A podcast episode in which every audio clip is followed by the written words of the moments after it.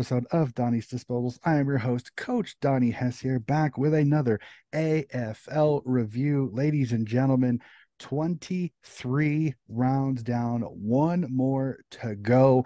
And joining me today from lovely California, as you'll see here in just a little bit, the background, magnificent, Mr. Gil Griffin. Gil, thanks for hopping on the podcast again. No worries, mate. Good to be here. And hello to everybody across the country and across the world watching us. Awesome, awesome. So let's right let's jump right into it. Round 23 had a lot to discuss. We've got a lot to get through. Let's jump into it really quick. Just your initial thoughts of the round 23 because as we said there is tons to talk about. Well, you know, you never like the umpires to take center stage uh, and at least in two matches I saw, they did. Uh, one which uh, likely cost Adelaide or has cost Adelaide uh, a final spot. And then the other one, how could they possibly have taken away what probably was the goal of the year by Bailey Banfield in the uh, Fremantle Port match, where Bailey Banfield did that ridiculous bicycle kick and the ball had to roll just perfectly across the line. He got it across the line. And I cannot believe that it was overturned after a replay that showed it did not touch a port defender. Uh, that's the way it goes, unfortunately. And, and, as a Swans fan, and, and I have numerous Crows fans, I don't want to discuss that particular topic just yet. We'll, we'll get I'm to sure that a don't. little bit later. It has nothing to do with that. Like I, again, as I've said to many, I agree with many of the Crows fans because you will not hear me say it was a goal, it was a goal, it was a goal. I will say it. You will not hear me argue. I just the carry on a little bit is getting a little bit much, but we'll again we'll discuss that a little bit later. Let's jump right into round one. Sees one versus two at Marvel Stadium as Collingwood fall to the Brisbane Lions 124 100. And is there concerns for the Pies going into finals considering the injuries are starting to mount up and their form has been less than impressive? Absolutely would have to be a concern because, uh, you know, I have a friend of mine or mate down there who gave me some education on one of the greatest horse horses in racing in Australian history, Phar Lap. Mm-hmm. And I don't, I don't know if you're familiar with Phar Lap or how many of our uh, viewers are familiar with Phar Lap. I wasn't. But what I heard was Phar Lap, Lap got off to, in all of his races, just a, a phenomenal fast start, but then always would fade at the finish. And I think if you're Collingwood, you have to be concerned about that. And you're right, with injuries mounting up. And let's face it, an, an additional round. I mean, people aren't really talking that much about the fact that this year, 23 actual matches as opposed to 22. And all that really happened was you had one uh, preseason match get taken away. But that's extra grueling and it also poses an extra risk for injury. And uh, they always say that the fittest team is one that usually finishes on top or, or comes to, uh, to, to get the flag. But with Collingwood, too, you have to wonder in their case, have they already peaked and have they mm-hmm. peaked at the wrong time? That's always got to be a concern. Yeah, I agree with you. I've I've said numerous times that I don't want to play my best footy in the first 15 weeks of the season. I want to play my best footy round 19, round 20 going into the finals because you're picking up steam just before finals and you're hitting it right at the peak time. You're timing your run perfectly. So we'll have to see. Again, Collingwood is still a strong team. There's still going to be a lot of people's tips, but I'm I'm a little off them a little bit. I, again, I've been a little off of them most of the time because I don't believe their style will go well in finals. It didn't last year, and I still don't believe it will going few, going further. I think Fly needs to make a few adjustments to it to adjust to the tightness that is finals footy. But again, plenty of time to see that. We still have mm-hmm. one more round to go. They will get some horses back, so we'll have to see how it goes come finals time. But definitely one to talk about not we're not much to talk about when it comes to finals implications, but some big, big farewells as we see Jack Riewoldt and Trent Cotchin in their farewell match take down the North Melbourne Roos 101 72 for the Tigs. A good farewell for these two, for these two very, very, very highly thought of and the Richmond Footy Club. Yeah, definitely. And then you also have to wonder will there be a third farewell, not from footy, but maybe from Richmond in uh, Dustin Martin, mm-hmm. if uh, things go according to what the rumors are that uh, Dimma, Damien Hardwick, goes to Gold Coast and might take uh, his mentee, Dustin Martin, with him. Um, it, it's interesting. Jack Riewoldt, uh, I had the pleasure of meeting him uh, in the Fox Footy Studios years ago when my book was out. And, uh, you know, a real nice gentleman. And, you know, he talk about a storied career. uh, he's achieved pretty much everything you could want. And the thing that I'm concerned about or thinking about with Dustin Martin is will Dustin Martin, will this accelerate his retirement plans? Because if you're Dustin Martin, what more can you really accomplish? I mean, mm-hmm. you're a premiership player, you're a Brownlow uh, winner, you're a Norm Smith winner. What, what else does he have to do? Mm-hmm. Um, or what else is there for him to accomplish? And I just, I don't necessarily see a Dustin Martin deciding, hey, well, you know, I've accomplished everything I could do here. Let me go to Gold Coast and and uh, see if I can get um, this side, which has never made the finals, into the finals. But it'll be interesting to watch. Yeah, definitely. For me, I don't think Gold Coast can afford Dusty, so I don't see I don't see Dusty going up there. And and from what I heard in the presser, the little the little tidbits that I heard, I don't think Dimma I don't think Dimma is even looking at it. I think this is one of those Vic media specialists. Like Dusty is the enigma, a little bit like Buddy, where he wants to get out of Vic, so he's out of the fishbowl. And I think it's it's a little more media driven than, than most people. And I don't think Gold Coast has the finances to be able, unless they ship half their list away, which would then kind of definitely hinder Dimma just the tiniest bit. So speaking well, of gold, but if but if, but if they did ship their half their list away, it wouldn't be surprising because we've seen them do it. You and I have talked about if mm-hmm. if there were an all uh, Gold Coast alumni team. I mean, the names mm-hmm. on that list from mm-hmm. Dion Prestia to Tom Lynch to Charlie Dixon to uh, you know many other players. I mean, you could pr- probably field uh, an all Australian side. Um, so you you really wonder with them because I think there's been, just been a real concrete lack of a plan, and that's mm-hmm. evident. I mean, they've been in the league since what 2011, and they still have never made finals. Mm-hmm. That's that's a major embarrassment. Um, and and you're right. I don't think that uh, I, I, agree with you. I don't think that uh, Gold Coast can afford that, and I'm not sure that Dustin Martin wants to attach his name and his legacy to to that sort of club. Yeah, I'm not going to disagree with you there. They did put, I think they put out an all-decade team, and they actually somebody actually ripped it because they said it was 11 of the 18 names that were on the starting roster were not with the club anymore. It's it was it was mm. crazy to look at. Speaking of that, there's a great transition as Gold Coast hosted the the the the the Carlton Blues, and again the Blues continuing hot form, but a little bit of a scare by the Gold Coast Suns, only getting a four point win. But Charlie Curnow, take a bow, young man, because it's hard not to say he is the reason Carlton won this game, which was a huge trap game for these blue for these Blues going into round 24. Yeah, and then to think that the Blues have been uh, in such torrid form even without uh, McKay, without Harry McKay. I mean, that's that's really big. I mean, once they get him fit and firing and and all of that, they're going to be really dangerous. And we talked about the importance of peaking at the right time. Could we be seeing Carlton be peaking at the right time? Because right now, if uh, you know, if I'm a supporter of another club that's in the eight, I don't want any part of Carlton right now. Mm-hmm. I'm 100% with you. They're playing super, super well. I'm a little concerned that McKay has kind of thrown a spanner in the works. I'm very interested to see how they go this week and then into the first week of finals because they were just absolutely humming before McKay came back in and saw a little bit of a fumble a little bit with this round with McKay coming back in. So we'll have to see how this Carlton team adjusts to Big Harry McKay being back in the roster as we go further. And probably the result that I think absolutely shocked everybody in the AFL, besides the talking points that we'll get to a little bit later, is GWS absolutely handing the Essendon Bombers their tail on a silver platter by 126 points, 162 36. And I saw the statistic Jesse Hogan beat the Essendon Bombers by himself. I believe it was 55 to 36. This an insipid performance by the Bombers, basically now almost making pretty much making the finals impossible to be, though they're only one game out. Well, you would have to mention Jesse Hogan, wouldn't you? Uh, with me. Sorry, uh, you, you, not trying to. well, and you and you and you know, I have been a huge critic uh, of Jesse Hogan's when he was at Fremantle. Mm-hmm. Uh, you know, the fact that Fremantle mortgaged part of the future and well, and also traded Lachie Neale to to get Jesse Hogan, and he was an absolute dud uh, with the Dockers. But you know, I've always said, you know, if he can go to some other club and succeed, well, you know, God bless him. Uh, so I, so as they would say uh, in hip hop, I ain't mad at him. Mm-hmm. Um, but you know he, he had a he had a performance for the ages something to remember for his entire career but it's very mercurial. Um, it's really funny because i remember someone talking about jesse hogan as being a 60 goal a year player. Well his career high is 46 so he's not a 60 goal a year player. But um, he did have a performance for the ages, and it's ironic that that it's that kind of performance which has gotten GWS across the line and possibly cemented into into the top eight.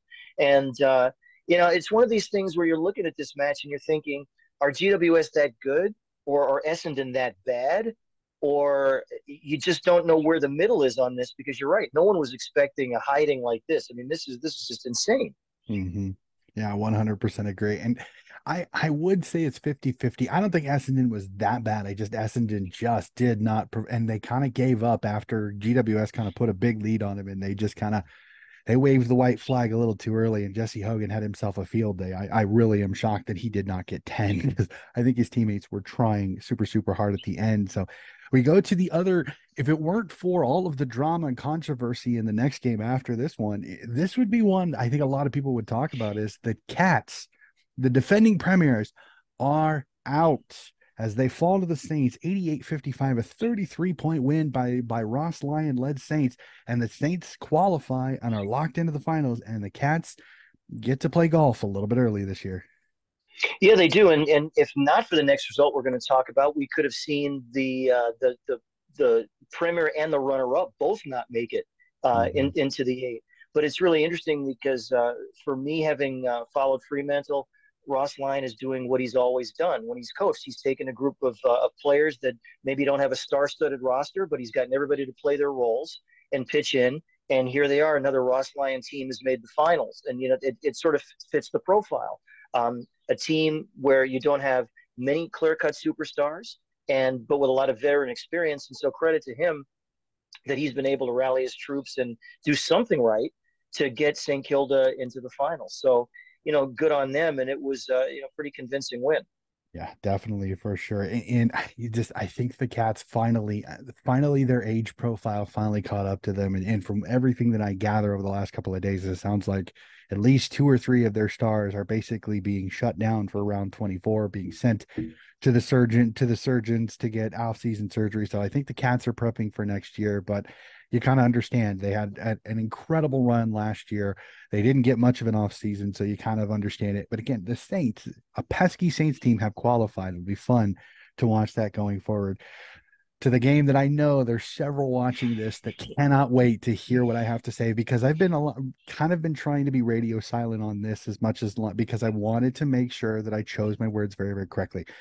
Swans get a one point win, but everybody talks about it. The goal that was not a goal that was a goal. Eh, but I, I want to kind of stay away from that a little bit because in our burning questions, we'll really, really kind of dissect that. But for me, this is one of those the Swans survive, but Adelaide played one great quarter and almost, almost stole it from the Swans.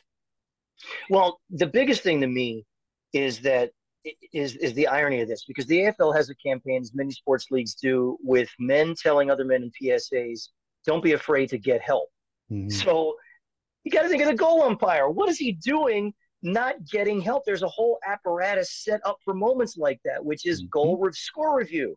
You know, and I, I and I was just looking at this, and I was amazed that no one went, no other umpire went over to him to give that square signal. You know, score review.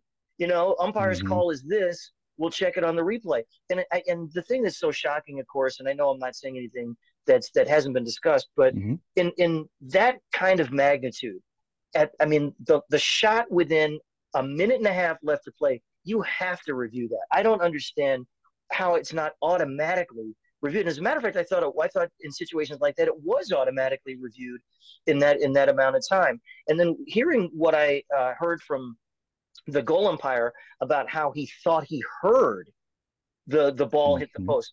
Well, but he's there for his eyes, not for his ears. You know, and if you think about that moment, Think about the crowd noise. Think about players yelling in the goal square. Think about the fans. How can you discernibly isolate a sound of a ball thwacking the post against all of that other stuff? And you, you know, I just don't understand how there was there was no help. And I'm wondering too, with uh, with replay control, uh, why were they not in his earpiece saying, "Hang on, you know, we, we need we need to check this out. We need to fully investigate this." And and then the other thing is too, Ben Keays might not be the great greatest actor of all time, but if I'm the goal umpire, I really do have to wonder. Well, if this is really a behind, why is he running in, into the crowd to accept their congratulations? Mm-hmm. Why is this? Why do the Sydney players look downcast? Why is why is everyone in the Crows celebrating? And I think for that, when in doubt, you absolutely have to ask for help. And I don't know. I can't. I'm not inside this umpire's head, mm-hmm. but I don't know if it's pride I don't know if it's thinking about uh, embarrassment, but in any situation like that, if when in doubt, you have to ask for help. Yep, I want. Hey, everything that you said, I 100% agree. Now, from everything that I'm hearing, and again, this is not me making it okay because it's not. But and I'll, and I'll come up with a little bit later. I'll come up with a couple of situations where I think that uh, some of the crows' reactions have been a little bit of a carry on. But please hear me out. This is not me attacking the crows fans because as I told many online, I 100% agree that was a goal, should have been called that way. 100. The reason that I believe it was not reviewed was because a the goal umpire believed that when Callum Mills' hand slaps the pad is when the ball deflected. So that's uh, that's the explanation that I believe is the explanation for that. Two, it is not a goal. No behinds are automatically reviewed because of that. That is not part of the only goals are reviewed because the soft call is a behind, it is not automatically reviewed. So that kind of explains that a little bit. Do I understand and completely agree with everything that you said? But here's the other thing. Did it earlier in the season um, Ollie Florent celebrate like he kicked a goal and the ball fell two meters short. So players mm-hmm. can celebrate, but that really doesn't mm-hmm. mean anything too. I've even seen guys not celebrate and it's eventually called a goal before, right. aka in a in a um in a showdown between the Crows and Port, almost kind of the same situation. So again, do I 100% understand the gripe that the Crows fans had? Absolutely. Some of the proposed reactions I think are a little far fetched. And like I said, we'll we'll discuss this just a little bit later. I don't want to spend the entire time. Swans get the Swans get the win again. Dubious, 100%. Totally understand that. Like I said, we'll discuss a little bit more of some of my thoughts on that just a little bit. Let's jump to the other upset that blew people's minds this weekend as West Coast. I know the, the evilness that is the other side of the West as a Freo supporter. But the Eagles get their second win, knocking off the doggies, and now the doggies pedestal has been knocked a little bit, and Bevo is is on shaky ground now. Definitely, and you, you have to wonder if some complacency uh, seeped into that uh, Western Bulldogs change room before the match. I mean, thinking that they had it in the bag. And mm-hmm. it's very interesting with Adam Simpson being under such fire uh, out west. You wonder if this were was the Eagles, a case of the Eagles players really trying to rally behind their senior coach mm-hmm. and trying to save his job. Uh, that that wouldn't be the first time it's happened to a popular senior coach or baseball manager or anything like that, where where people really want to to get behind and and support their guy or their woman or depends on the league, and they want to save that coach. So, yeah, the result was surprising. Um, this is probably the best you're going to see out of West Coast, and the, uh, the, the Bulldogs totally lackluster performance. Um, you know, there's their old adage again: if you kick more behinds than goals, you're likely to get your behinds kicked, mm-hmm. and uh, that absolutely bit uh, bit bit the Western Bulldogs. And then just very late in that match, there was just such sloppiness where they. It's not like the Western Bulldogs did not have opportunities to win that match, mm-hmm. but if you count the number of fumbles, drop marks, uh, any number of things that they really squandered opportunities and, and, should have won this match. Yeah, and it wasn't because of weather, because it was under the roof in Marvel Stadium. It just it right. It, it baffled me a little bit that this Doggies team absolutely fell apart. Now, no Libba could throw a little bit, but I don't think that they should not have lost even without Libba. But Jeremy McGovern came back, and uh, this year when he has played, they've played a lot better. Andrew Gaff, I think, has finally started to kind of pull his head out of a body cavity. I really shouldn't say on on this. Oh, podcast. that's right, evilness again, evilness alert. And with me, Andrew Gaff. Come on, I now. know. I'm I'm trying not. I'm we, not we trying not to bring up the forgotten 2018 and Andrew Brayshaw. but if I can I jump know. in too, how about how about Jamie Cripps? Yeah. Boy, did he not have the game of his life? Mm-hmm. And uh, and McGovern was showing you know his familiar form, intercepting and everything that that uh, that came near him. Um, but yeah, Jamie Cripps was really he was everywhere and did mm-hmm. everything, and so he he definitely put on that superhero cape to to take uh, West Coast over the line. Yeah, definitely. It, it, again, it's you kind of feel good, and then there's some people that are like, "Why did they win? They lose down on Harley Reid." And I, I kind of gotta, I gotta give Adam Simpson a little bit because he he threw a couple of jabs in his in his post game interview, and I appreciated that as a coach. So that it kind of tells the media, "Hey, shut up." And it's like hey, we understand what you think, but that's not always what happens inside the four walls of many of the clubs. So we jump to what I thought was an absolute cracking game of footy at the Melbourne at the MCG as Melbourne get the win over the Hawks. But again, the Hawks proved to be quite the pesky team coming late, only losing by 27 to a D's team that people are still talking about as a flag contender. Yeah, definitely. And if you're Hawthorn, if you're a Hawthorn supporter, you've got to be excited about the future uh, with that performance in that in that last quarter and what they were able to do. And they were taking on a really tough side in uh, in Melbourne. If I could just digress for one second, though, sure. speaking of the MCG, to me, going back to that very first match we talked about, to me, it is just not ever. I mean, correct me if I'm wrong, and especially Collingwood supporters, it just doesn't feel right seeing Collingwood play a home a home match mm-hmm. on Marvel Stadium grounds. Come on. Uh, I mean, Collingwood are one of the teams that made the MCG what it is. And I imagine it had to be like if you're a Yankee fan and go back to the mid 70s, it's kind of like when the Yankees played at Shea Stadium, the Mets home for that year and a half, the Yankee Stadium was being renovated. But mm-hmm. just something just does not look right to me.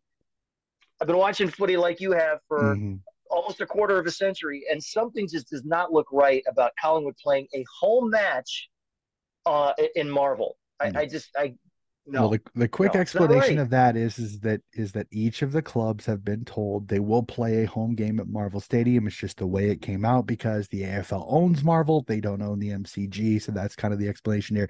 Do I understand your argument? Absolutely, because you're going to get a lot more of the MCG than you are at Marvel, but it's it's it's one of those contractual things that there's just not much right. you can do about it. Unfortunately, I agree. I I do agree with you. It it would have been awesome to be in a bigger stadium, but in some situations it keeps the comp even more entertaining because now first place is still up for grabs because Brisbane lost. So I didn't want to bring. Well, you don't like watching the seagulls congregate on the on the boundary line and on the on the fifty meter arc. I mean, come on, that's. uh yeah, always entertaining for sure. So no, the the D, the D's Hawks game again. This was a cracking game again. The D's show that they're and and they're they're still got a couple of really good players. Or Bayley Fritsch is still to come back on this team. So if you're if you're the Melbourne Demons, the question is, do, do you rest a couple of guys, give them two weeks rest going into the finals, or do you, or do you go full bore in this game against Sydney? But again, the Hawks tested them. And, and uh, really quickly, just just in a sidebar, your thoughts on Simon Goodwin's comments on Finn Maginness? Because for me, if I'm the Hawthorn Hawks, I chuckle at, at the fact that Simon Goodwin is so bent out of shape that he had to say something about Finn Maginness. Because if I'm a coach, a guy like Finn Maginness would be a pleasure to have on my roster. Well, I think Simon Goodwin's got enough trouble to worry about with the drug allegations and uh, mm-hmm. with with the other things that have come out uh, about his program. Um, so yeah, maybe maybe saying what he said was not the wisest thing. Maybe uh, discretion is the better part of valor. Mm-hmm. Uh, you know, or what or whatever adages are just STFU and just mind stay in your lane. Mm-hmm. Um, I think he's got enough on his plate. Yeah, definitely for sure. We'll we'll we'll, we'll pull the band-aid off really, really quickly. Last game of the round, she's Port Adelaide go out to Optus Stadium and get the win as the as the loyal Dockers fan on the podcast. Your thoughts on this one? Because again, I think this is a Dockers team that I, am not going to say they disappointed because I was I'm a little bit worried that some of the holes left uh, with a couple of the exits with Griffin Logue, Blake Acres, I mean, for me, again, Lobb I think is an addition, an addition via subtraction, but that's me personally. Uh, this was a Dockers team that really they were inconsistent and they had they had flashes of brilliance, but just not consistent enough to to be a finals contender this year. Well, yeah, and I think it can kind of go into the category of honorable loss, not mm-hmm. as honorable as the loss to uh, to Brisbane was, but um, you know, the, the it was just diff- It was the difference was really evident in the class and the ball use and uh, composure, uh, all of that. That you know, the Freo are a very young side. I think the the bright side is is the uh, in the AFL's 22 under 22 Fremantle had the most representation of any club. So it's a club that's going to need to play together as a unit for uh, a very long time um, before that premiership window opens up again. Could it open up again next year? Well, it's a possibility. It depends on uh, how the preseason goes. It depends on a couple of veterans and and whether their bodies hold up. Um, the one also another good thing for Freo supporters, Matthew Johnson getting the uh, Rising Star nomination. Although I have to admit, I was surprised because I thought that was going to go to another young player for Fremantle, Tom Emmett, mm-hmm. um, who uh, played his, who made his debut, had 13 possessions, kicked a couple of goals, and did a lot of good things on the ground. And he really looks like a player. And um, Fremantle needs somebody that is going to be uh, kind of a big-bodied, bruising type. Um, personally, I think also Fremantle have really lost that mongrel that used to define the era in which Ross Lyon uh, coached them. When you had players like Hayden Ballantyne and Nick Suban and Ryan Crowley, I think that's been really missing. And uh, and it's just interesting. One other quick thing that doesn't necessarily relate to uh, Fremantle now, but you talked about resting players in the last round. People forget that when Fremantle made the 2013 Grand Final, mm-hmm. they had their last match of the season in uh, in at Marvel against St Kilda, and then Ross Lyon very controversially rested most of his starting players. Uh, you know, saying that they were going to be managed. And then the next week, Fremantle went on to upset Geelong uh, down at, at uh, Kardinia Park. And since he did that, the AFL then had that rule, then instituted the, the bye week for everybody mm-hmm. between the last round of the season and the first week of finals. But but I digress uh, on that one. Um, but I think Fremantle are, are, setting up to be in good shape. Is it going to hurt a little bit when uh, when Fremantle doesn't have that top five pick draft time when that's going to go to Melbourne for Luke Jackson? I mean, there have been mm-hmm. times that Luke Jackson has has looked worth every penny of that trade. The biggest question, though, I think going forward is what happens to Liam Henry. Is Liam Henry going to stay? I mean, he seems to really have found himself on the wing. Although I will say, uh, while he's been great at gathering the ball and distributing, my thing is if you've watched him kick, his hospital balls are going to end up getting some teammates killed if he doesn't mm-hmm. refine that skill. Um, but I think he's, I mean, he's only 21 years old and very valuable. And he's been uh, in the Fremantle system really since he's been 13 years old in the Next Generation Academy. So I don't think this is someone that Fremantle wants to lose. Will he be lured by uh, Victorian teams calling for him or uh, another team we don't know about? Possibly. Mm-hmm. So I think they'd be better served having him. Um, but I do think that uh, that this is a team that's going to get better as long as they continue to play together. Yeah, one hundred percent agree. And again, Port, you know, mm-hmm. find a way to win again. Scrapping of it, it'd be very interesting to see how it goes. But we'll jump to burning. We'll jump to burning questions. And plain and simply, I know there's been a few people that have asked that have been asking me this this question and kind of how I've reacted to the, the whole Swans Crows thing. And I, I put how big was the how big was the error, but I want to change it just a little bit because I, like I said a few times, I think the carry on from Adelaide has been a little over the top. And again, I understand that you're upset, but I keep hearing people say it. It cost them a finals. Factually not accurate yet. Factually not accurate because let's go. If we go to the ladder really quickly, even if we were to flip the scores, okay, let's let's let's let's go back. Let's hypothetically let's go back. Adelaide okay, would be at 44. Adelaide would be at 44, and the Swans would be at 46. Here's the thing if GWS and Sydney both win this weekend, again, some people would say that's not going to happen. Carlton and Melbourne should beat them. Well, but humor me. If both those teams win, unless there's a massive percentage jump, and again, West Coast is playing better, there's no guarantee Adelaide will beat West Coast. Even if you flip it and say, humor me, that Sydney and GWS win and Adelaide were to lose, that actually wouldn't cost them a final spot. So I I don't like this. It cost them a final spot. It potentially could if mm-hmm. results go that way. So I I'm not again not trying to downplay the Crows because uh, I understand their arguments. I understand their gripe, really do. But there's this narrative out there that it cost them the finals. You got to beat West Coast first, which West Coast is playing at home much better.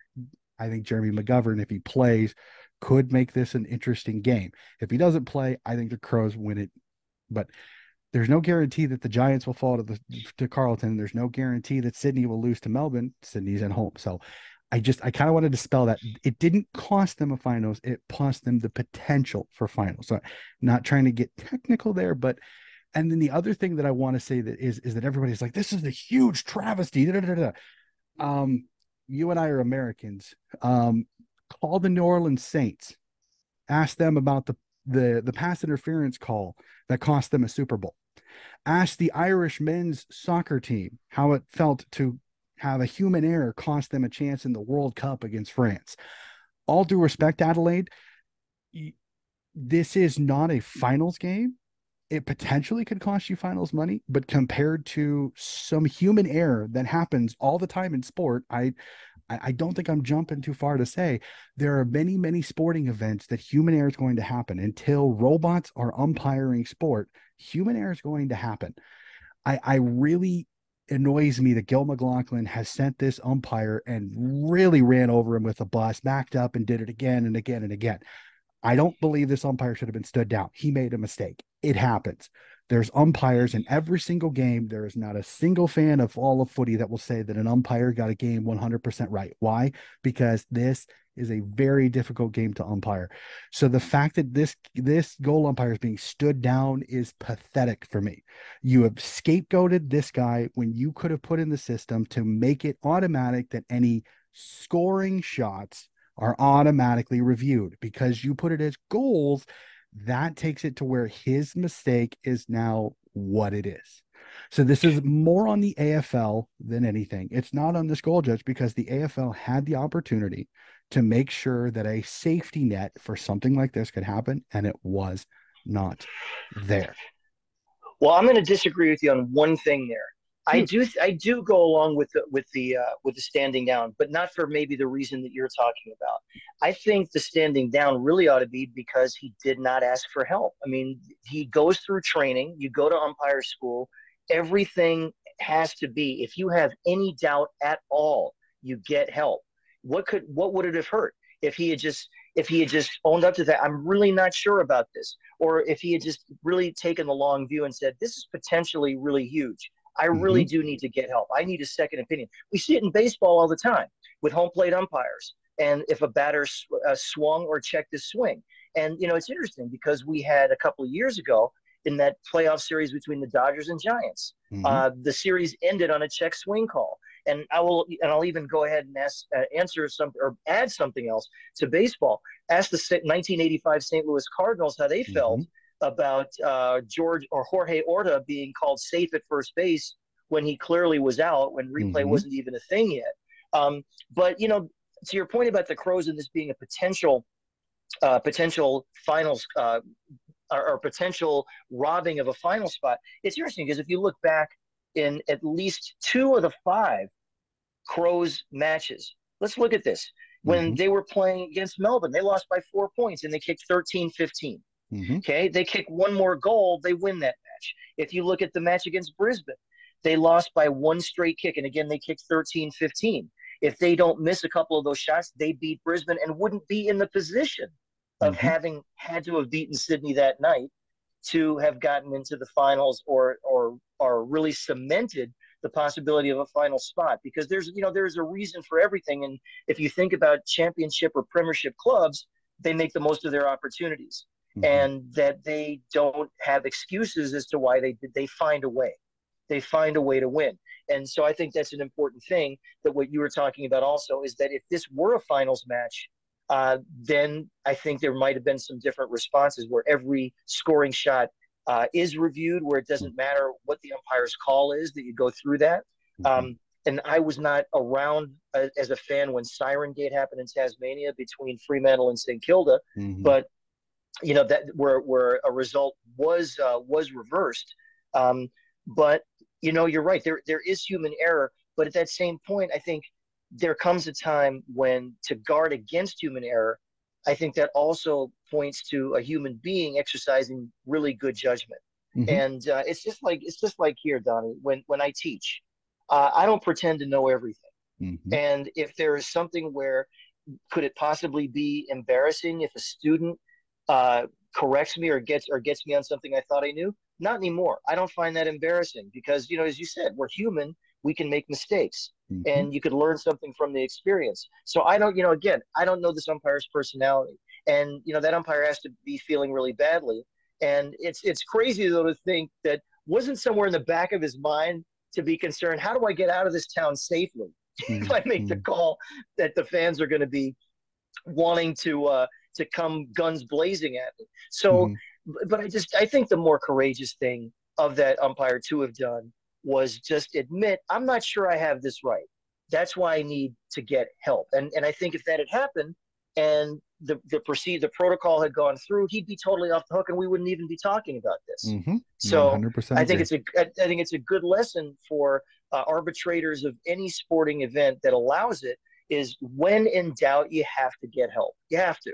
Yep, I completely agree. And then and we have Ross's question a little bit later, and I think some of the idea, and I've heard this come out by a couple of different people, and I actually like this. So I'm interested to hear what you say as as somebody that's seen this, and I, I really be interested in the comment section for some of the older AFL fans what they think about it. But we'll get to that just a little bit.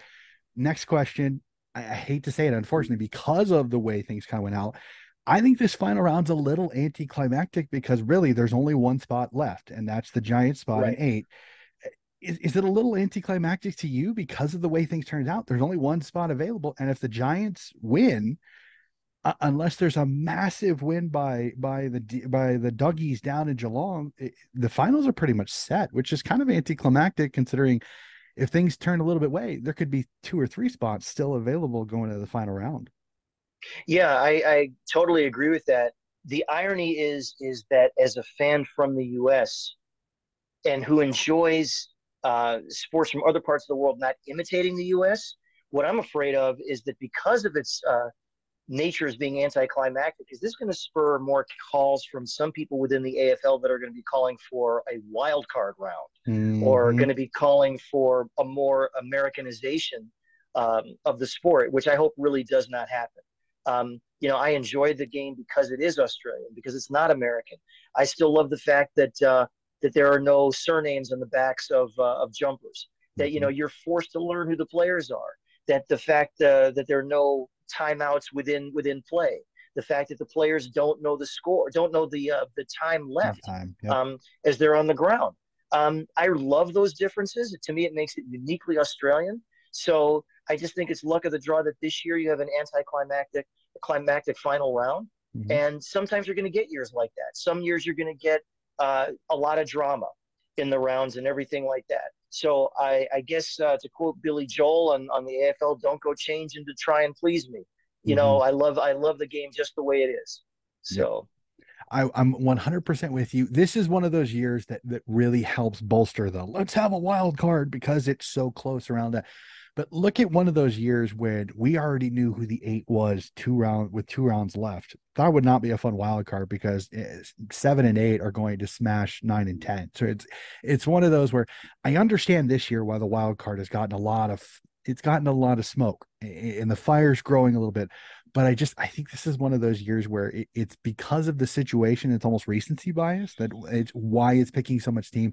I agree with you. I don't like it because honestly, and maybe it's just a little bit of personally, I like the buy round because it lets the women have a round to themselves without any worry you know most of the vic most of the media are going to be talking about the finals and and omg we don't have finals yeah go out and support the women and again that that spurs a whole another septic part of, of social media, unfortunately. Yeah. But I, it, it, really is annoying sometimes that I, I just kind of get the, this let the women have a little bit.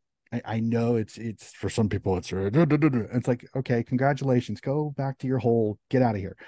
I really wish that they would they would give a little bit more positive pub on some of these places, but nope, they're going to talk about the men. So I'm just gonna I'm not going to fight against a brick wall in that situation. So I don't I agree with you. I don't want a I don't want a wild card round as much as it may intrigue some people. I'm just like, that's just no. Let the women have their round, get the finals going, and, and then let's let's have fun because you wouldn't have had the doggies magic that you did in 2016 if it weren't for the for this buy round because they wouldn't have been fully healthy. Probably would have lost that first round in 2016.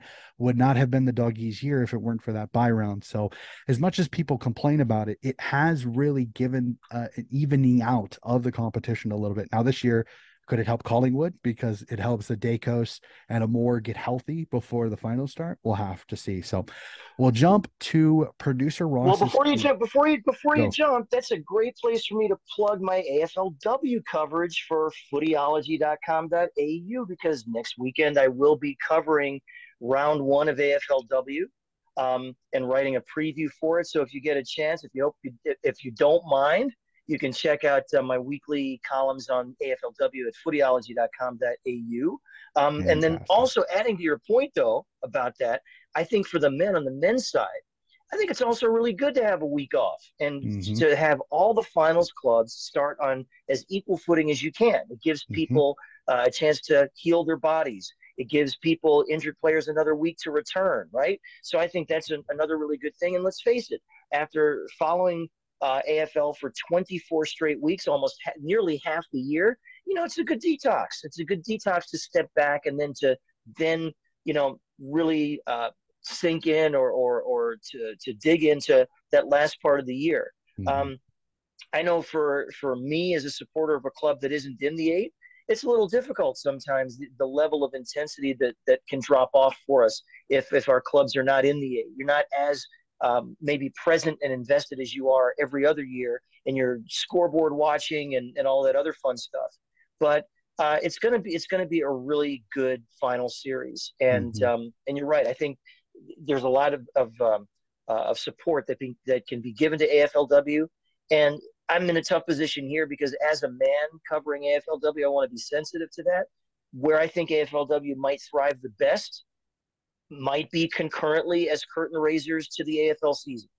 I don't I don't know that that's the answer, Mm-mm. but uh, I do like moving the season. Oh, okay, that would be an interesting debate you and I could have at some point, um, because I I do love the fact that um, that the spotlight's going to be on the women. Mm-hmm. But what I'm afraid of, and this I, I totally understand this is a topic for another time, but I'm just concerned sometimes that perhaps there may be footy withdrawal that interferes with women's footy as far as AFLW and attendance and all those kinds of other things. And I also wonder if it might be easier for the women who have to work uh, full time jobs, if it might not be easier on their schedule until you get equalization with as many games played. Does it make employment possibilities harder if to be playing footy in in the season that's not concurrent with the AFL season, or would it make it easier? There's just a, there are a lot of things to consider. Mm-hmm. But at the end of the proceedings, I really would feel most comfortable if it's the women themselves, you know, not some guy in America or some guy anywhere making that choice for them. I think the players are going to have to decide what to do, and they've already had some say in when the best part of the calendar year, or if it overlaps into another calendar year, their season is going to be. So if that decision comes from them, I'll go with whatever they say. Yeah. Well, we can have that. Dis- we'll definitely have that discussion. In fact, I think we'll definitely off mic have to talk because I'm getting everything together for my my coverage for the podcast on AFLW, and it is filling up quickly. In fact, I'm looking at it right now. Seven of the ten rounds are already filled, and I've got some great guests to hop on. I don't want to take up too much time because I know we're in a little bit of a time crunch. So we'll jump to producer Ross's question, and I love this. Ross has got a great idea that I've seen th- Bowdy about. So we'll throw it to Ross. Ross, throw out your question. O'Connor, that's a beautifully weighted kick. So after this week, apparently there's a bit of a goal controversy. I have no idea why this came up. I mean, I didn't see anything that happened during the course of any action from this round that might spark outrage with how the AFL has handled goal reviews or officiating or anything like that. So I'm a little confused, but nonetheless, let's address this controversy because I think the Bevy of Bloods podcast has done a great job maybe looking at changing the rules a little bit on what is a goal, what's behind, what's out in the full. So their mock up to changing the rules a little bit is if it hits off the inner goal post but goes through, then that's a goal. If it hits off the goal post and just comes back into play, it's a play on. If it hits off the inner goal post and goes into uh, the outer goalpost, that's behind. Same thing if it hits on the outer goalpost, goes through, that's also behind. If it hits off the outer goalpost, goes out of bounds, that's out on the full. Now, I think this is a great way where they could really address the controversy, make things a little bit easier, and not have to worry about those super tight inch margins on the goal reviews. It will change everything, it'll make everything less um, of a hassle less controversy, just easier all around. So we'll see if the AFL wants to make a change to this. Donnie, um, Gil, what do you guys think? O'Connor, that's a beautifully weighted kick. Thanks, Ross. A great question. I've seen this question bandied about, and I know when you messaged me this, you attached a really good friend of the podcast, the Bevy of Bloods post on this, and I love it. So Gil, I will repeat the question really, really quickly. Should the AFL make a rule change of how goal slash behinds work if the ball hits the post? And if so, I agree with his proposal that if hey, if the ball hit the goalpost and goes through, it should be a goal because hey, let's just make it to where we take away the the snicko a little bit to hey, if it goes through, it's a goal, no matter if it hits the post or not. Okay, I got two words. Hail, actually three words. Hail to the no. No. if it hits the post, it's a behind. Simple. Or if it hits the behind post, it's out of bounds on the full. No, mm-hmm. don't do that. This is not the NFL. I don't want to see the AFL become like the NFL, where if it hits off one of the behind posts and goes through the goal post, that it's a goal. No, absolutely not. Tradition. Stick to tradition. I love that. The ball has to go through. It has to go through. And once it goes over, even by a centimeter, end of story, it is a goal. And I say that even though, if you look back at the history of Western derbies, one of the greatest Western derbies that was ever played, Fremantle and West Coast, the Dockers ended up losing uh, a Western derby because Hayden Ballantyne launched a miracle set shot from the boundary, which looked until the very last second that it was going through. And then it hit the woodwork. And mm-hmm. I couldn't believe some Dockers players, you can see it in the footage, are even looking around at the umpire saying, Well, come on, mate, isn't that a goal? No, it's not a goal. It hit the behind post. That's why you have a behind. That's why you have a behind post. That's why the rule is there. If it hits the goal post, if it hits it, it is a behind. Now, what would be really cool is if there was some technological invention, and this is where my sci-fi fandom comes in here. What if there's some great invention in the future that if it hits the posts that some buzzer will go off and some gleaming red light will mm-hmm. emerge, showing everybody it hit the post. But for me, no. If it hits a, if it hits a post, that is a behind. That is, you know, the footy gods here are on my side. The footy gods did not invent this this great game. The Wurundjeri, the Wurundjeri people did not ex- invent this great game so that if a ball hits a, a, post, that it's that it's a goal. No, mm-hmm. No, Ross, come on. What are you thinking? Come on. I it, because the other thing, I, I'm weird. Like I think the K think about the chaos of if it hits the post dead center and goes back into play, the pack that would form underneath the ball. so I'm weird. Like it'd be inter- it'd be I I would be interested to see it trial just to see how it would go. I mean, if it was an absolute cluster, you know what, then I understand it.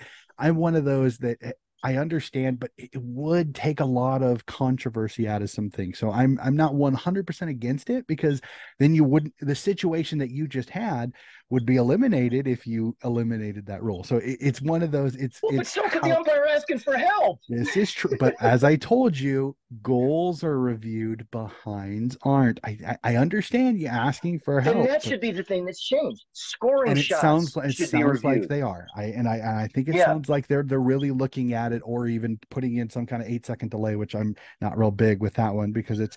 Uh, but a, it's a, better than what happened in Adelaide. If you had the eight seconds, not going to hear any you know what? there that eight seconds was better. And I've got a rule proposal for you. And and actually, this was suggested to me um, by a mate of mine living in LA who used to play for Collingwood back in the day. And he mm. was a he was an emergency in the 1990 Grand Final. His name is Andrew Tarpey. You can look him up. Good mate of mine.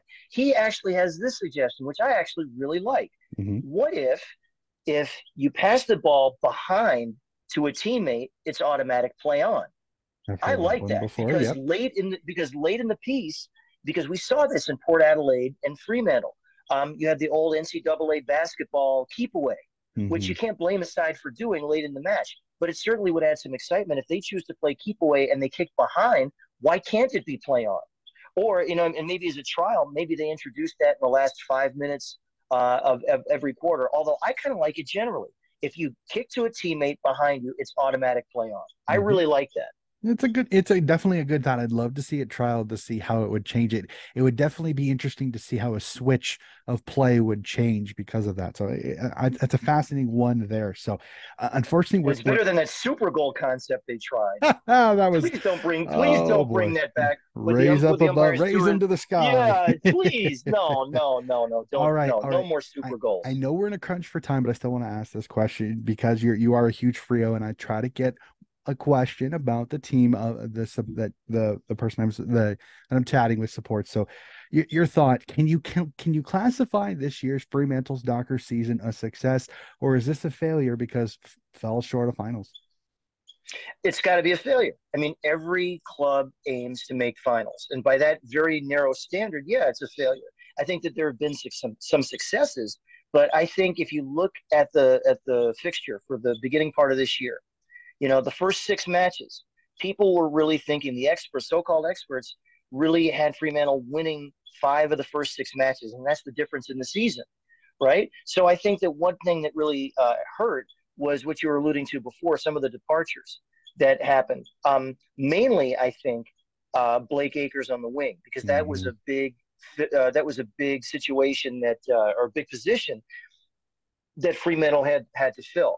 Now, as far as Rory Lobb goes, he would have been very handy, but at the same time, if Rory Lobb had been uh, had been healthy and, or actually, no, if Rory Lobb had stayed, well, you know, that might have limited Amiss's development. And Amiss kicked, has kicked 38 goals this year and mm-hmm. is showing flashes of becoming a superstar. So I'm not sure that his loss was uh, was as big. Um, but uh, I definitely think that it was definitely a step behind. It was definitely, and I think the players themselves would, would say that it was a failure. Um, that being said, I think that um, that, that, that the group overall is better for having another full year of experience. And I, and I don't say it lightly when there's something really good to look at in having the most representation in 22 under 22. Mm-hmm. And uh, I think the biggest question, though, for Fremantle is going to be what to do when you have Sean Darcy and Luke Jackson in the same lineup. And I've heard people say this. Paul Hasleby has written some really, the former Docker player has really written some good columns about this, uh, about the importance of, uh, of, of having both of them in the team. What happens? What does that look like? Should Darcy be traded for uh, for picks, which Fremantle are sorely needing? I would not get. I would not trade him. Um, but what I would do, and what I really like, is to have Luke Jackson involved in everything. And if he is not in the center square as a ruckman for me, I want him there as a midfielder um, because I think that he can be a uh, a new kind of Dean Cox, and uh, my friend Corey McKernan is going to love me mm-hmm. referencing him, or a Corey McKernan uh, in the middle. And uh, so, yeah, Unicorn is a great nickname for him. And if you have him as an on baller, I think that only helps. Although he definitely has uh, forward craft and goal kicking skills. But if you keep Luke Jackson involved in the game, he's a real difference maker. And I think it clearly hurt when we had him just stowed away in the forward line. Uh, that when he is a ruck, he's involved in everything. And I think he and Sean Darcy can be a really strong tandem. Hopefully, it wouldn't go the way uh, of what happened in Melbourne with uh, Maxi Gawn and Brodie Grundy. Mm-hmm. Um, but I think it's possible to work. I think it absolutely is. It's up to Justin Longmuir to devise and his staff to devise a way to maximize the two of them uh, being together. You can understand the argument that if they traded Sean Darcy, yeah, that's going to get some really good draft choices for for next year. Personally, uh, I wouldn't do that. I definitely want to give it another year and to see how those two work together.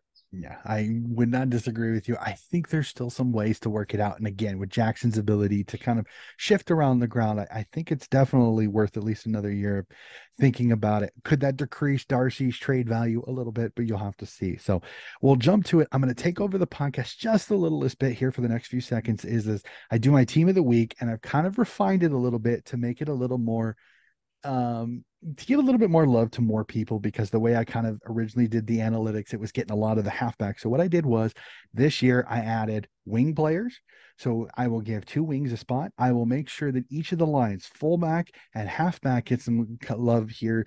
So we're going to get a little bit more diversified team of the week. So we'll start on the defense and the fullback line. Sees Essendon's Nick Hind, Geelong's Zach Guthrie, and and Adelaide's Brodie Smith, a little bit of a smaller one, but some really good ball movers on this group. And the halfback line sees Brent, uh, Brisbane's Keidan Coleman, GWS's Harry Himmelberg, and Adelaide's uh, Wayne Milera. In the mids, out on the wing, sees Collingwood's Josh Daicos and the Western Bulldogs' Adam Treloar. In the center square, sees Tarryn Thomas of the North Melbourne Roos, GWS's Tom Green, and the Western Bulldogs' Marcus Bontempelli. The ruck is St. Kilda's Rowan Marshall. And the forward line, half forward line, sees Richmond's Shai Bolton, Carlton's Charlie Curnow, and West Coast Jamie Cripps, as you, as you said, with an incredible game. Full Full forward line, Nick Larkey of the North Melbourne Roos, Gold Coast, David Swallow, and GWS's monster game from Jesse Hogan. On the bench, defender, ruckman, midfielder, and forward, one from each position. West Coast, Jeremy McGovern. I think he had an incredible game. I got to give him a little bit of love on this. The Western Bulldogs rock Tim English is going to be the backup. Midfielder Port Adelaide Zach Butters with another incredible game, and forward from the Brisbane Lions Charlie Cameron round out the team really quickly. I know there was a lot of names really quickly. Your thoughts on round 23's team of the week? Well, here's what I'm going to do. I am going to exercise what that umpire should have done and ask for help. So I'm going to defer to you, Donnie, on all of that. I don't disagree. The only thing that I might have, uh, only player I might have added um, might be Jason Horne-Francis, who had that mm-hmm. uh, great game against against Fremantle. Um, I, I really, uh, really thought he was incredibly strong in that match. So I, am not going to disagree with um, with what you pick. I, I know that uh, talk radio or podcast radio is supposed to be combative sometimes between host and co-host or guest or whatever. I'm not going to combat you. I'm asking for help. I am deferring to your expertise on that one. Well, eh, the biggest thing is for me is I, I put a lot of emphasis on the goal on the goal scoring because I think it, it's yeah. one of those that kind of helps. How American of you? Yeah, I, I know a little bit, but it changed the analytics a little bit, and it gives sometimes it gives credit sometimes because you see these guys like they get 40 disposals, but they get no goals and they only have four or five scoring involvements. So I've kind of neutralized it a little bit. Sometimes it actually does get a little bit more of a plethora of people in it. So, but it, it's a lot of fun. It, it, takes a little bit of work over the weekends, but it's definitely worth it. So, my homage to the fourth and long part of the podcast is the power rankings, and it's a what have you done for me lately? Again, I take the last five games. How you doing? Are you winning goals? Are you winning games consecutively? So here it goes. Number five the Melbourne Demons. Number four, the St. Kilda Saints. Number three, the Brisbane Lions. Number two, the Sydney Swans, aka quotations for some people in, in South Australia. And number one, the Carlton Blues round out the top five. Again, win streaks by Carlton and Sydney put them at the top. Brisbane looking strong. St. Kilda being a team that's doubted but winning games, and Melbourne another strong win against a pesky Hawks team. So we'll get to it. I know we're tight for time, so let's try to do this really quickly. Tips for this round, round 24, ultimate end of the season, really quickly. Friday night, MCG. You got Collingwood or Essendon? Is that a serious question, Donnie? I gotta really? ask as I gotta ask as the host here. uh, I wouldn't be betting on Essendon in this one. I'll tip the pies. Training in, run, Glor- uh, glor- glorified training run for the pies. I will tip the pies in this one, but I worry with the injuries on the defensive side. I think Essendon's going to be in this one a little bit more than some people think because Murphy's out, Moore is out. We'll have to see how it goes. That's there's two big cogs in that back line, and they've been giving up a lot of points. And Essendon, if they can get on a roll, can score. I don't think this is as big a mismatch as some people think. I do think the Pies win this, but I think Essendon's in this a little bit more than some people are giving them credit mm-hmm. for. We jump down to Blundstone mm-hmm. Arena and Tassie as North Melbourne hosts the Gold Coast Suns. I will have the Suns in this one. I just think they're playing stronger. The Roos are going to lock up the number one seed. Harley Reid, here you go, to add to an already talented young midfield. So it's one of those West Coast win actually hands a golden ticket a little bit to the Melbourne Roos. I'm going to go with uh, North Melbourne on this one. I think that they've got the home advantage at Blundstone. I think they're going to really want to finish uh, on a high note. And um, yeah, I, I, would definitely go against Gold Coast making that road trip. Um, I'm going to go with North on this one. Interesting. I, I, like your thoughts on that. MCG, Hawthorn v Fremantle. Your Purple Heart. Can you tip Fremantle going to the G? I cannot. Uh, I don't. I just think that um, Hawthorn, with their uh, with with playing at home and really eager to to end the season on the right note uh, and eager to please Sam Mitchell, I'm going to take Hawthorn in this one. Fremantle have had a long year. It's been a very long, stressful year. The trip to the MCG has not always been kind mm-hmm. to the Dockers. Um, and uh, again, there's some banged up players. Jaeger O'Meara, Jaeger O'Meara won't be in this one. Um, couple of the other injuries, uh, Bailey Banfield uh, is going to miss this one. Uh, Michael Walters may be a little bit proppy. He's he's due to come back, um, but I am going to tip Hawthorn in this one. I'll tip Hawthorn only because I think if this game was in Optus, I would be much more apt to pick Fremantle. But the travel all the way across, Hawthorn mm-hmm. playing really, really good footy. I think this, is just kind of a horrible matchup in, in, timing for the Dockers here. I got the Hawks in this one. We jump up to Brisbane in the Gabba, sees the Brisbane Lions host the St. Kilda Saints. And what I think is a cracking game here. I think this is going to be a little bit closer than some people think. I think Brisbane win it because they play the Gabba so well at home. St. Kilda, though, I think shows some people they're going to be a little bit of a tough out come finals time.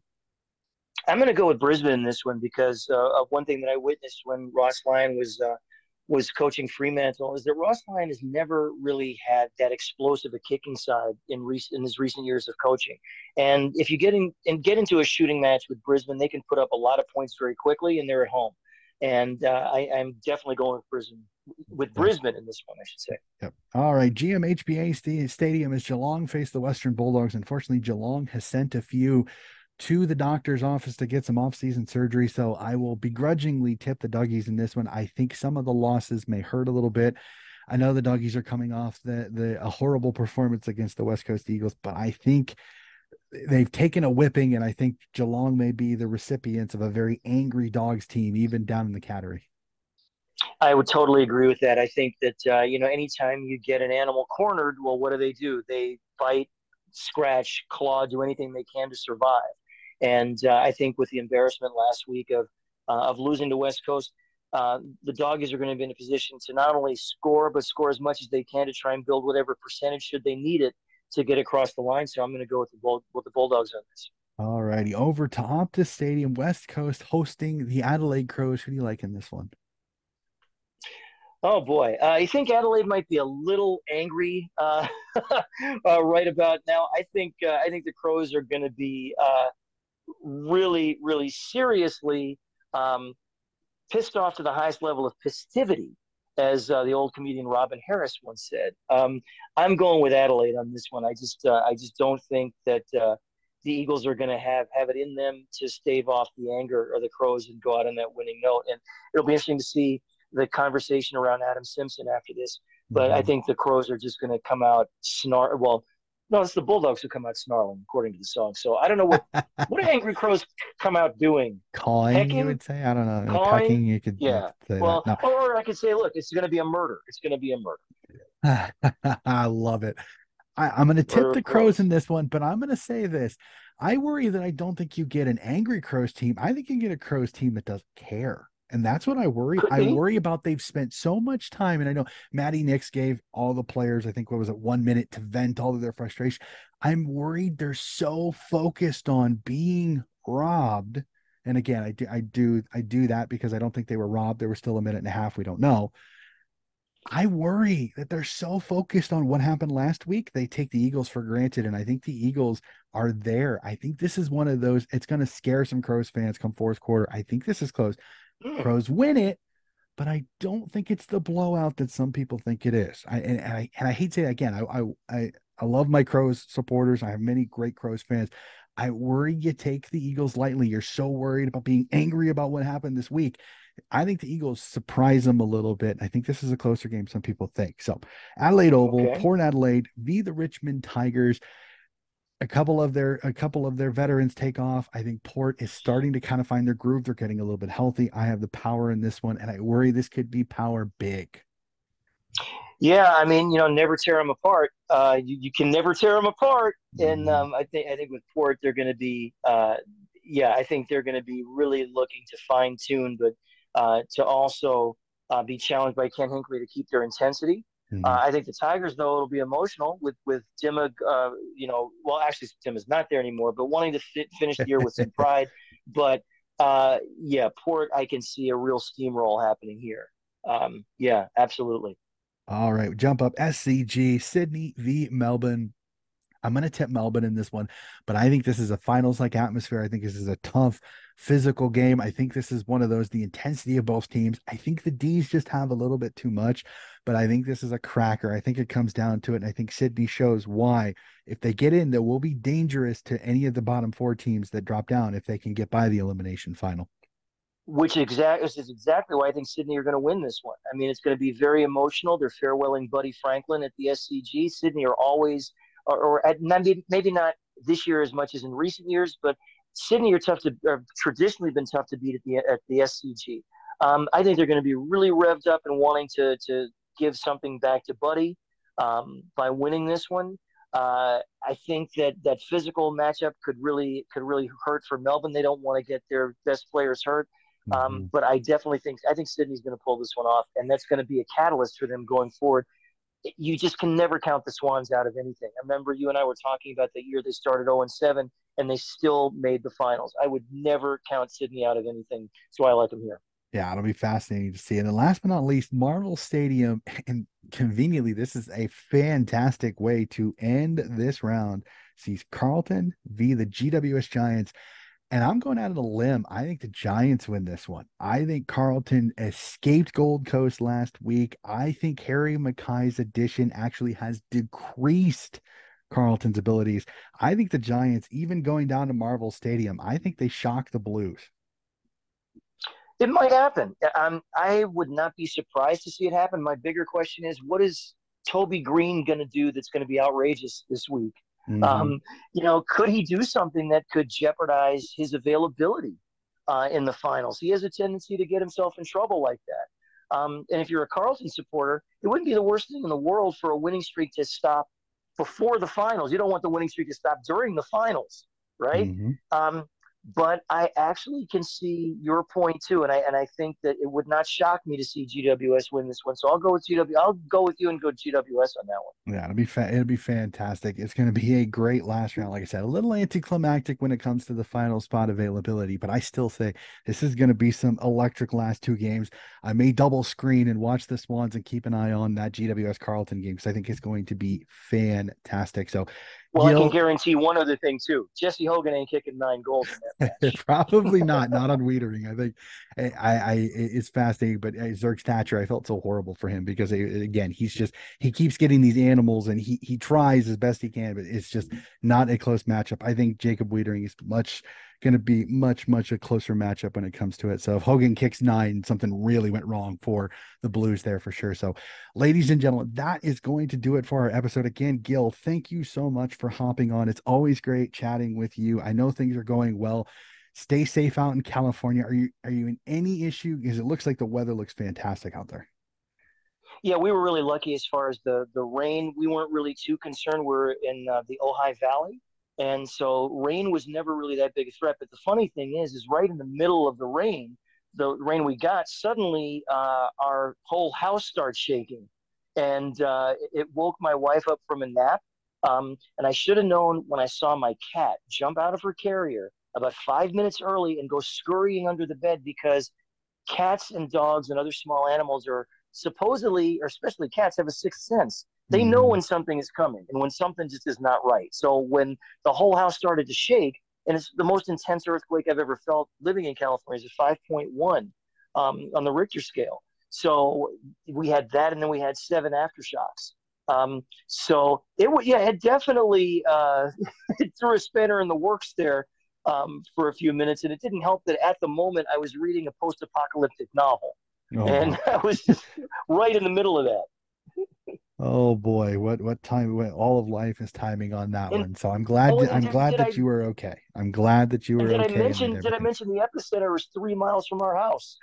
Oh boy, even, even better, even better. All right. Unfortunately, but thankfully you are safe. So, ladies and gentlemen, that is going to do it for our episode. Again, another episode of AFLW, uh, another episode of AFL Round Review is complete. Thank you for listening. Again, more coverage. Keep an eye out. VFL, SANFL, and WAFL finals are about to start. I will do previews of all of the finals coming up over the next week or so. So keep an eye on that. And again, AFLW starts round one. I have a couple of great guests to join me to review AFLW round one here in a week. Cannot wait for it. You'll have a wonderful evening. And that is going to do it for our episode. Thank you very much. If I could say one last thing though, Donnie. Go ahead. One very last thing, which is which is this to anyone and everyone who is watching us in Hawaii, uh, especially if you're from Maui. Stay strong. Stay strong and stay safe. Take care of yourselves and each other. Fantastic. Our thoughts and prayers out to those on the Hawaiian Islands. So thank you very much. That is going to do it for our episode of Donnie's Disposal.